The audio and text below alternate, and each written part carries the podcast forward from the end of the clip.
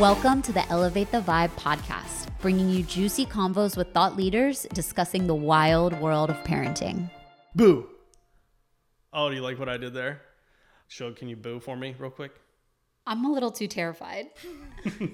Okay, I'm Jason. I'm your host of the Elevate the Vibe podcast. With me always is Garth Katie Berlin, who is the co-host of the Elevate the Vibe.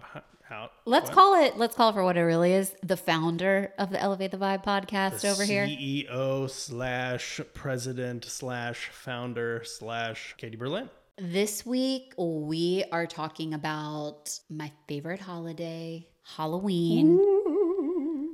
This year, Halloween falls on a Saturday. The one fucking year it falls on a Saturday, and There- we're not going trick or treating. There is also a full moon. Like, how amazing is this lineup for Halloween? Now, Jason just jumped in there. Sorry. And as he mentioned, we're not going trick or treating. To give context around that, trick or treating has been banned in LA this year. Boo! Literally, Yeah, like what I did there. It's creepy, creepy as fuck. Last year, we did go trick or treating with our son. His very first like real trick or treating experience, where he got to walk up to. He was so cute. He was a lion Yeah, last year. Yeah, lion. He had a tail. There's no context around being a lion. It was just He was just a lion. That's yeah, that's okay. it. Right. Just like one of those costumes that you make your kid, um, you know, wear because it's cute. The year before his very first Halloween, He was an ice cream sandwich. it was so cute. It looked like a little cookie with sprinkles on it. The sprinkles were what made it, and really. he was the ice cream in the middle. Mm-hmm. But this year, as we mentioned, no trick or treating in LA. Our son is not a big candy person. Thankfully, I eat all chocolate and sweets before they even leave the bag of I think you eat it in the plastic. Yeah. to get to the cabinet or like you know the amazon drop off bag before it gets into the cabinet. So nobody in this house needs to worry about sweets. And for context around this i'm also pregnant right now eight months pregnant. Yeah maybe by the time this airs i'll be nine months pregnant. But anyway very pregnant. And i just love sweets in general anyway. Um, chocolate to be specific. Chocolate peanut butter if you want to get real specific.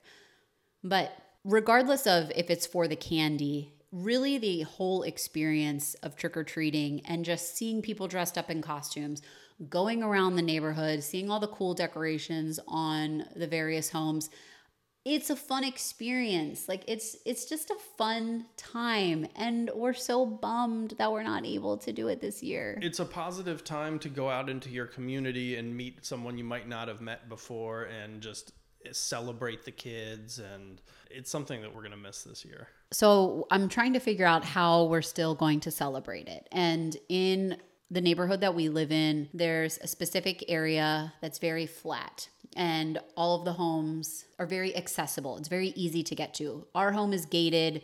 There's not a lot of trick or treaters in our like little specific enclave.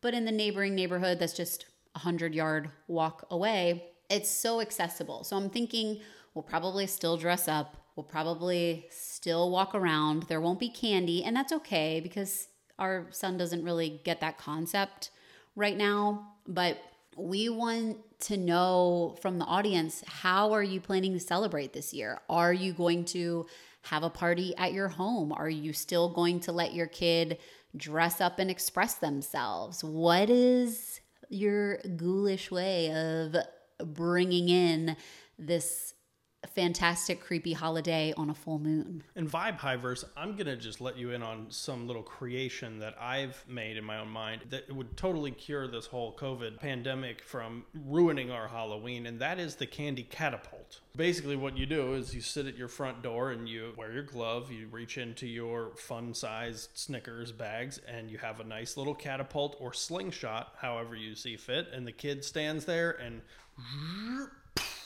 the kid doesn't even have to touch the candy. He doesn't have to reach. I mean, I guess he could say trick or treat from like 10 feet away, six feet at least, and, you know, open up the their bags and make a fun game out of it, a candy catapult. And if you happen to hit them somewhere, it's just candy. It's not going to hurt them that bad. I mean, maybe you don't throw like, you know, stale milk duds at them or something, but, you know, I think a kid can recover from a Reese's uh, in the lip. I don't know.